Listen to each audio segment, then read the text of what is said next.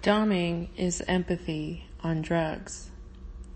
I've been a big lover of origin stories my whole life, especially when it comes to the heroes and villains I love to read about. How do people become who they are?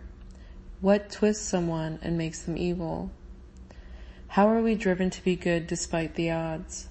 I find it so very fascinating. I suppose you can draw some parallels between dominatrix work and vigilantism. Operating slightly outside the, the law in this unregulated, Wild West-like state while wearing sexy outfits with a bundle of rope in hand. I look back to the games I played as a kid and I can't help but laugh. I was always this way. Kinky, queer, dominant, weird all along playing girls versus boys and being the guard to the boys' prison cell, which was really just a little patch of dirt in a cement schoolyard. Dangerously putting plastic bags over my friends' heads and even my own. Encouraging people to lick each other's armpits and encouraging boys to dress as women. Sticking my skin with poppy pin needles was an annual festive Remembrance Day treat. Lest we forget, for better or for worse, Pain is really the greatest memory tool. And of course, the forts we built and the things we did inside them. In my teens, I attended an all-girl Catholic high school here in Toronto. And yes, I still have my official Catholic schoolgirl kilt. While all my friends were exploring sex and relationships for the first time, I remember feeling very ambivalent towards it myself. There was just a gap in my framework where a desire for sex and attraction should go. At the same time, I would be bludgeoned by daydreams of violence and brutality. Maybe it was the Bible's greatest hits of rape, torture, and murder being read to us. Or maybe it was just me. At the time, I didn't understand that this was my sexual appetite budding, and I felt very ashamed about it. Maybe the shame was also just a part of my Catholic upbringing. I'm not really sure how much high school affected me. I vaguely remember it. All I'm really left with are thoughts of the mean lesbians in schoolgirl kilts smoking in the back of the school and burning each other with cigarettes. My lousy tourist t-shirt would read, I went to an all-girl Catholic high school and all I got were these weird kinks.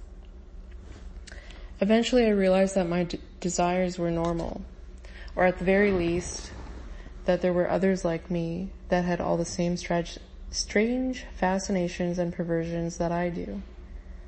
As soon as I was old enough, I began attending fetish events. I didn't have any friends that were interested, so I would go alone. I was immediately welcomed with open arms. It felt like finding home and being on an amazing adventure all at once. I have many amazing stories to share that all deserve their own place, but this one is about the birth of Dali. At first I had an insane appetite for pain. I tried everything that was available to me, blackening, bleeding, and setting fire to my body in the throes of pleasure pain, the adrenaline thrills of fear, and the ecstasy of spinning out of control. One too many fake or just downright bad FetLife DOMs later, I was beginning to carry some bad trauma around my desires. The thing I desired most was becoming inaccessible to me, and that, in its own way, was a new trauma forming. Like Alex in A Clockwork Orange, my core programming had been so horribly corrupted by the unspeakable consent violations and emotional betrayals that a bit of the old ultraviolence that I had once so loved was making me sick.